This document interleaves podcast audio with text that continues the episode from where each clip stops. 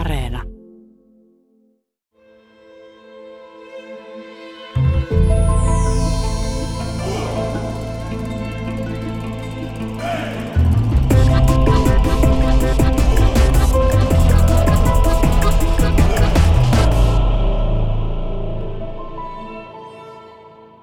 Korruptio on sana, joka liitetään Venäjään hyvin usein ja itse asiassa jopa kiinni liimatusti. Salla Nazarenko, toimittaja ja tietokirjailija, miksi korruptio liittyy Venäjään? No, venäläinen järjestelmä on ytimeltään aika korruptoitunut, eli tietynlaiset tällaiset, jos ajatellaan korruptiota vaikkapa, no siis siihen tietysti monta näkökulmaa, mutta jos ajatellaan korruptiota tämmöisenä epäeettisten, epäeettisinä verkostoina, niin niitä Venäjällä kyllä riittää, että Venäjän hallintojärjestelmä perustuu tietynlaiseen korruptioon tänä päivänä ja se tietysti siitä sitten valuu yhteiskunnan eri tasoille. Eli kyllä Venäjällä on tietyllä tavalla korruptiivinen järjestelmä mun nähdäkseni ollut vallalla hyvin kauan. Korruptio on kuitenkin kätevä tapa selviytyä arjesta.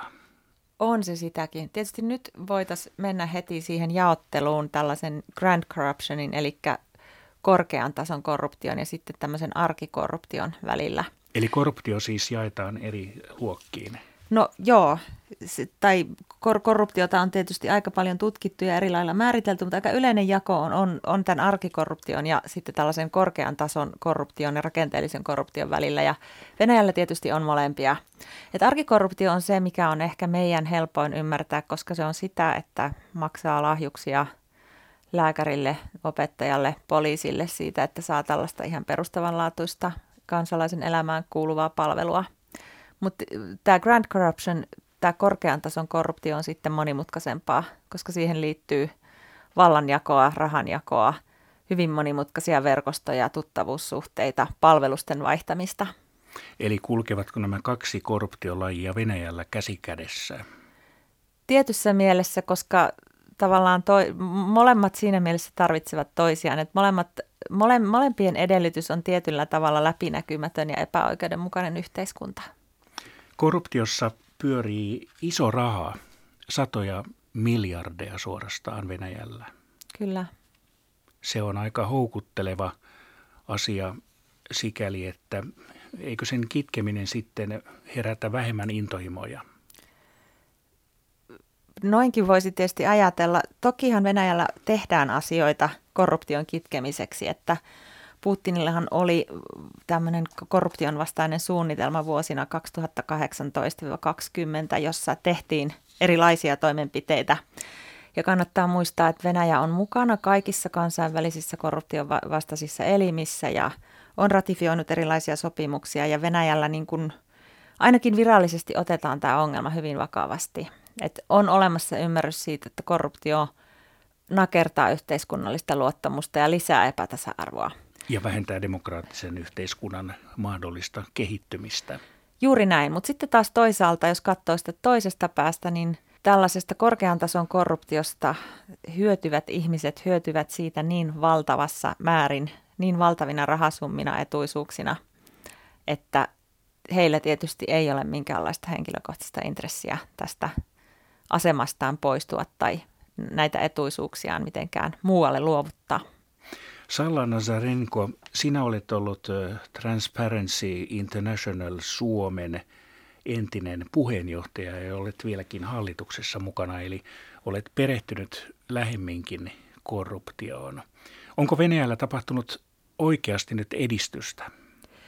Ainakin lainsäädännön tasolla toki on tapahtunut edistystä, eli tosiaan Venäjällä on aika hy- hyvä korruption vastainen lainsäädäntö, esimerkiksi O E C D:n konventioihin ja muihin on kyllä kiinnitetty huomiota ja viety lainsäädäntöä, esimerkiksi lahjonnan vastaista lainsäädäntöä parempaan suuntaan viime vuosina. Tokikin tämä lakien todellinen tosiasiallinen noudattaminen on sitten se kysymys, mikä, mikä vielä roikkuu. Eli tehokasta korruption torjuntaa ei kyllä nähdäkseni tehdä. Eli abstraktion tasolla ollaan vielä. Kyllä. No mikä sitten käytännön toimissa kiikastaa, että onko se juuri tuo raha ja hyötyjen saaminen tai asioiden helpottaminen? Se on ehkä yksi asia. Sitten venäläistä yhteiskuntajärjestelmää, tämmöinen tutkija kuin Alena Ledeneva on paljon kirjoittanut tästä nimenomaan Venäjän tällaista palveluksiin perustuvasta järjestelmästä. Ja yksi, yksi nimitys tälle venäläiselle yhteiskuntajärjestelmälle on Sistema. Eli tämä Sistema on semmoinen järjestelmä, joka tietyllä tavalla perustuu lojaliteetteihin, tuttavuuksiin, henkilökohtaisiin suhteisiin, etujen, virkojen, rahan vaihtamiseen tämän sisteeman sisällä. Eli se on sellainen järjestelmä, johon on hirveän vaikea tunkeutua, josta on hirveän vaikea edes saada tolkkua, että mistä kaikesta siinä on kyse. Ja sen, se on ytimeltään tämmöinen korruptiivinen verkosto, se sistema. Eli tällainen järjestelmä sistema sisältää sen, että tässä sinulle, mutta tuossa sitten minulle, että ikään kuin kaivataan vastapalveluksia tavalla tai toisella. Vastapalveluksia kaivataan ja vaihdetaan. Täytyy muistaa, että Neuvostoliiton talousjärjestelmä oli, oli tällainen eräänlainen vaihdantatalous, että kun yhteiskunnassa oli niin paljon alueita, jotka toimii erittäin huonosti, niin se rakentui tämmöisiin henkilökohtaisen palvelusten vaihtoon. Sä olet töissä tuossa tehtaassa, hankit mulle makkaraa ja mä hankin sulle rautanauloja ja se meni vähän sillä tavalla ohi sen virallisen suunnitelmatalouden, joka, joka toimi kauhean huonosti, niin se, se loi pohjaa tällaiselle palveluksiin ja henkilökohtaisiin suhteisiin perustuvalle järjestelmälle. Ja sitten yksi tärkeä asia korruptiossa on tietysti se yhteiskunnallinen luottamus. Venäjä on hyvin matalan luottamuksen yhteiskunta, eli venäläiset lähtökohtaisesti luottaa mieluummin toinen toisiinsa, tuttuihin ystäviin kuin vaikka valtioon. Niin minullakin on kokemuksia siitä maasta Venäjältä. Esimerkiksi, että jos juna-asemalla sanotaan, että ei ole lippuja, paluulippuja Kaliningradista pois, mutta sitten kun vilauttaa hivenen jotain lompakosta, niin yhtäkkiä löytyykin. Eli se on maan tapa käytännössä monissa asioissa, mutta se on hä- häkellyttävää huomata, että näinkö täällä toimitaan tai siellä. Se on häkellyttävä huomata. Sitten taas toisaalta, jos mä ajattelen, itselläni on siellä ystäviä jopa, jopa entisen avioliittoni kautta sukua, niin ihmiset oppii sen järjestelmän aika hyvin ja ne oppii siinä toimimaan. Että sehän ei mene sillä tavalla, että sä menet jonkun viranomaisen luo ja sanot, että nyt mä maksan sulle lahjuksen, vaan siihen liittyy sellainen tietynlainen koreografia, että ensin keskustellaan ja sovitaan, että nyt pitäisi saada sovittua tästä asiasta ja pitäisi saada lapselle koulupaikka, tarhapaikka, pitäisi saada paremmat arvosanat, mitä ikinä. Ja sitten semmoisen niin kuin monimutkaisen soidintanssin kautta päästään siihen, että jollekin maksetaan jotain tai ostetaan lahja. Usein ne on just nimenomaan näitä lahjoja, että jo, joita ei sitten ehkä välttämättä kutsuta lahjuksiksi, mutta että viedään suklaarasia, samppanjapullo, viedään vähän kukkia, muistutellaan, että tässä ollaan nyt vähän niin kuin hyvissä väleissä sen viranomaisen kanssa. Tällaista on, on valtavan paljon. Eli se on ikään kuin tinkimistä, että sanotaan joku hinta ja sitten lähdetään leikkimään tai pelaamaan, että saadaanko hintaa alemmaksi, niin samalla tavalla sitten yritetään toimia. Niin, en mä tiedä, onko, se edes, edes, onko sillä edes varsinaista hintaa. Että se on just tämmöinen niin kuin maan tapa. Se on jollakin, jollakin lailla kirjoittamaton sääntö ja ymmärrys, ymmärrys siitä, että näin kuuluu toimia. Että kyllähän tätäkin viranomaisten lahjontaa, nyt en tässä löytänyt tarkkaa summaa, se on muistaakseni kolmetuhatta ruplaa, että yli sen arvon menevät lahjat niin kuin katsotaan lahjuksiksi Venäjän laissa. Ja tosiaan näitä on eri tavoin yritetty suitsia, mutta se on veteen piirretty viiva, että vietkö sä nyt opettajallesi lahjan kiitokseksi vai lahjatko sä sitä opettajaa, vaikuttaako nämä lahjat sitten sun arvosanoihin ja kaikkea tämmöistä, esimerkiksi kouluissa on näin. Eli mitä katsotaan lahjomiseksi tai pienen huomionosoituksen antamiseksi, niin rajanveto on hyvin vaikeaa. Rajanveto on vaikeaa, koska myös venäläisessä kulttuurissahan tämmöiset lahjat ja ihmisten muistaminen, ihmisten syntymäpäivän muistaminen, ne on äärettömän tärkeitä ja sehän on tietysti myös hirveän viehättävä piirre siinä kulttuurissa. Mutta sitten ehkä, ehkä semmoista, niin kuin meillähän on syvään juurtunut ymmärrys siitä, että valtion tai kunnan virkamiehen tulee tehdä sille kuuluvat lakisääteiset tehtävät ilman voitelua, niin tämmöistä, niin kuin, tämmöistä filosofiaa siellä ei ole. No onko sitten Salla Nazarenko, olet antikorruptioaktivisti, niin, että jos palkkoja nostettaisiin, vaikka viranomaisten palkkoja, niin vähentäisikö se korruptiota vai onko sitä yhä vaan siitä huolimatta? Toi on erittäin mielenkiintoinen kysymys ja mä etsin itse asiassa joitakin kuukausia sitten aiheesta tutkimustietoa ja löysin Kiinassa tehdyn tutkimuksen, jossa eräs, eräällä alueella oli tietoisesti nostettu virkamiesten palkkoja korruption ehkäisemiseksi ja se ei toiminut ollenkaan sillä tavalla kuin oltiin kuviteltu. Eli se, ne palkat itsessään, palkkojen mataluus ei, ei ole yksin vastaus tähän ongelmaan. Eli ongelma on toimintakulttuuri, syvälle juurtunut toimintakulttuuri, jota pitäisi samanaikaisesti pystyä muuttamaan, kun sitten vaikka niitä palkkoja nostamaan, siihen kyllä kannustaisin ehdottomasti. Georgia on noista entisistä Neuvostoliiton maista sellainen esimerkki, jossa tehtiin hyvin, hyvin massiivinen korruption vastainen kampanja. Siellä ei ole katukorruptiota enää ollenkaan, eli käytännössä ei... Ei näe sitä, että poliisille tai opettajille maksettiin, maksettaisiin lahjuksia, mutta se tehtiin hyvin raaoin metodein, eli suuria määriä valtion työntekijöitä irtisanottiin, korvattiin uusilla ihmisillä, uudelleen koulutettiin ja korruptiosta, pienestäkin korruptiosta on säädetty hyvin ankarat vankeusrangaistukset. Miten korruptiota sitten tutkitaan ja selvitetään Venäjällä esimerkiksi median kautta? Sinähän olet tehnyt väitöskirjaankin, joka liittyy Venäjän ja Georgian ja patriotismin kuvioihin. Venäjällä tehdään tutkivaa journalismia. Venäjällä on hyviä omistautuneita kansalaisjärjestöjä, eli aina kun puhutaan Venäjästä pessimistiseen sävyyn, niin mä muistuttaisin, että Venäjällä kuitenkin on... Kansalaisyhteiskunta on vapaata journalismia. Kyse ei ole Neuvostoliiton tyyppisestä yhteiskunnasta missään mielessä. Korruption tutkiminen on tietysti vaikeaa, se on vaarallista ja nyt mä erottaisin tässä taas tämän korkean tason korruption ja matalan tason korruption. Et kyllähän venäläislehdissä viikoittain on jotain korruptioskandaaleja, jotka koskee paikallisia liikemiehiä, paikallishallintoa, jotakin alemman tason toimijaa. Et sellaista on paljonkin. Mutta sitten siitä tulee hyvin vaikeaa, kun mennään sinne Sisteman huipulle, eli presidentti Putinin lähipiirin asioihin, niin silloin se on hyvin, hyvin hankalaa ja myös vaarallista. Ja kun puhutaan siitä, että eihän Venäjän sananvapaustilanne ole, ole kovinkaan hyvä, koska esimerkiksi televisio on suurelta osin valtion hallinnoima, niin kuitenkin siellähän on paljon tällaista internetissä toimivaa aktivismia. Siellä on ihan kokonainen tämmöinen liike, kansanliike, joka kulkee vähän semmoinen laillisuuden rajamailla, eli on tämmöistä toimintaa, että, että pystyy ostamaan matkapuhelimen logitietoja, puhelutietoja jostain hämäristä lähteistä, ja sitä kautta on tehty tämmöisiä erilaisia tutkivia projekteja, joissa on paljastettu näitä viranomaiskytköksiä korruptioon. Tämä Navalni, Aleksei Navalni, hän käytti näitä menetelmiä muun muassa, että osti, osti näitä erilaisia matkapuhelintietoja. Et, eli varsinkin internetin puolella, YouTubessa, Instagramissa on, on tämmöistä aivan uudenlaista tutkivaa journalismia. Oletko miettinyt koskaan tai tarkemmin pohdiskellut venäläistä korruptiota, että onko se juuri tämä sistema, joka tekee siitä erityisen ja sitten oletko rinnastanut sitä jotenkin Suomeen?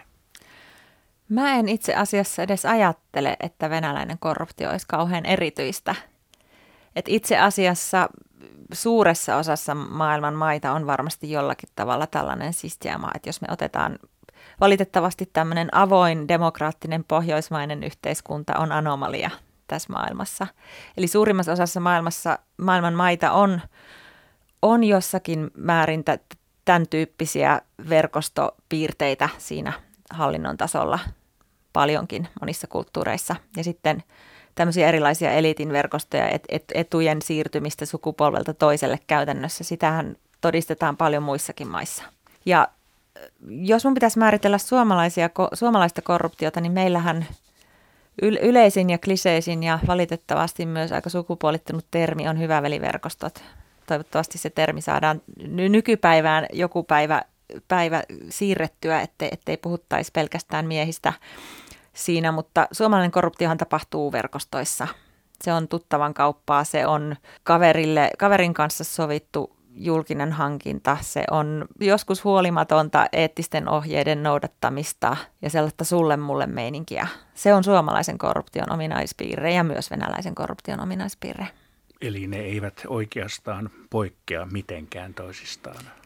Poikkeavat ne siinä mielessä mitenkään, että Venäjällä se on järjestelmän piirre. Vaikea sanoa, missä niin se korruptio alkaa ja missä valtioja. Että nämä on niin yhteen, yhteen kietoutuneita tavallaan. Mä väittäisin, että meillä on kuitenkin ihan oikea vaalidemokratia, eli meidän poliittiset päättäjät on siellä kyllä aidosti kansanmandaatilla. Korruption avulla pyritään johonkin jonkun hyödyn tai helpotuksen saamiseen tai johonkin etuun. Mutta jos tahto ei sitten toteudukaan, ja tulee mieleen filosofinen kysymys, että kummalla on valta, lahjojalla vai lahjotulla? Jos ajatellaan korruptiota rikoksena, mitä se karkeimmillaan viime kädessä on, ei tietysti tokikaan aina, niin mun mielestä se korruptiivinen toiminta, siinä syntyy sellainen epäterve riippuvuussuhde. Eli on lahjottu, on ostettu vastaan ja otettu vastaan lahjuksia. Molemmat tietää, että se on jollakin tasolla väärin. Ja se vahvistaa sitä semmoista keskinäisten palvelusten vaihdon verkostoa. Ja siitähän voi olla aika vaikeakin irrota, jos, se on, jos siinä on riittävän syvällä kiinni. yhdeksänkymmentäluku ja Neuvostoliiton romahduksen jälkeinen aika oli hyvin sekavaa Venäjällä. Ja silloin tapahtui paljon omituisia asioita myös korruptiorintamalla. Salla Nazarenko, onko mitä jälkiä tuosta kaaoksen ajasta? Onko sinulla jotain esimerkkejä? No nykyinen järjestelmä monella tavalla periytyy sieltä, eli kyllähän Putin ja hänen lähipiirinsä on sitä porukkaa, joka yhdeksänkymmentäluvulla Neuvostoliiton hajoamisen jälkimainingeissa niitä etuisuuksia pääsivät jakamaan ja pääsivät syvälle tähän sistemaan. Ja yksi esimerkki, jonka löysin, kun aiheesta lueskelen, että jos ajatellaan, että Venäjällä on virallisella tasolla paljonkin, paljonkin korruption torjuntaa ja hyvin, hyvin hyvät suunnitelmat siihen, niin sitten samaan aikaan tämä vaatimukset eivät suinkaan ole kaikille samat, eli, eli aika, aika pöyhkeästikin näitä etuisuuksia edelleen vaihdetaan keskenään. Eli tämmöinen tapahtui, että Putinille läheinen oligarkki Arkady Rottenberg voitti valtion tarjouskilpailun neljäkymmentäkuusi miljoonaa ruplaa, eli hänen yrityksensä tulee kaksikymmentä Venäjän alueelle luomaan tällaisia korruption vastaisia toimenpiteitä tai ohjelmia. Eli Putinilla ei ole mitään ongelmaa siinä, että, että oligarkki, joka on, on täysin, täysin hyötynyt hänen läheisyydestään Putiniin ja joka on vanha judokaveri muistaakseni Pietarin ajalta, niin hänet voidaan laittaa sitten luomaan korruption vastaisia järjestelmiä. Eli kuvaa tätä valtiota, kuvaa sisteemaa mun mielestä erittäin hyvin. Mitä rangaistuksia Venäjällä voi saada korruptiosta? Sakkoja, vankeutta, ihan, ihan opa, jopa useita vuosia vankeutta vakavista korruptiorikoksista. Eli kyllä se rikoslain tasolla otetaan hyvin vakavasti. Mutta sitten on taas muistettava, että oikeuslaitos ei ole riippumaton, että korkeimmat tuomarit on kuitenkin presidentin nimittämiä. Eli se, mitä sinne järjestelmään lopulta päätyy, niin on valikoivaa. Voisiko tilanne muuttua paremmaksi nuoren väestön tai nuoremman sukupolven myötä? Voisi muuttua. Mä oon lähtökohtaisesti aina optimisti. Mä ajattelen niin, että yksi asia ylipäätään kaikkialla korruption torjunnan kannalta on hirveän tärkeää on, on digitalisaatio. Eli yhä enemmän meillä on tietoa internetissä ja etsittävissä netistä ja lohkoketjuteknologiat helpottaa korruption torjuntaa. On muistettava, että Venäjän nykyinen pääministeri Mihail Mišustin, hänhän on voimakas digitalisaation kannattaja ja oli aikaisemmin töissä verotuksen parissa ja muun muassa veronkiertoa siellä torjui. Eli hänellä on selvästi ainakin paperilla tällainen tausta ja filosofia ja toive siihen. Ja kun me nähdään tätä netissä tapahtuvaa kansalaisaktivismia, jossa on loistavia nuoria tubettajia esimerkiksi tuomassa näitä kysymyksiä esiin, niin mä toivoisin ja uskoisin, että tähän sisteemaan alkaa tulla sellaisia halkeamia, että nuoret, jotka on nähneet maailmaa tai ainakin, ainakin verkostoituneet globaalisti, niin he ei halua elää tämmöisessä epäoikeudenmukaisessa yhteiskunnassa.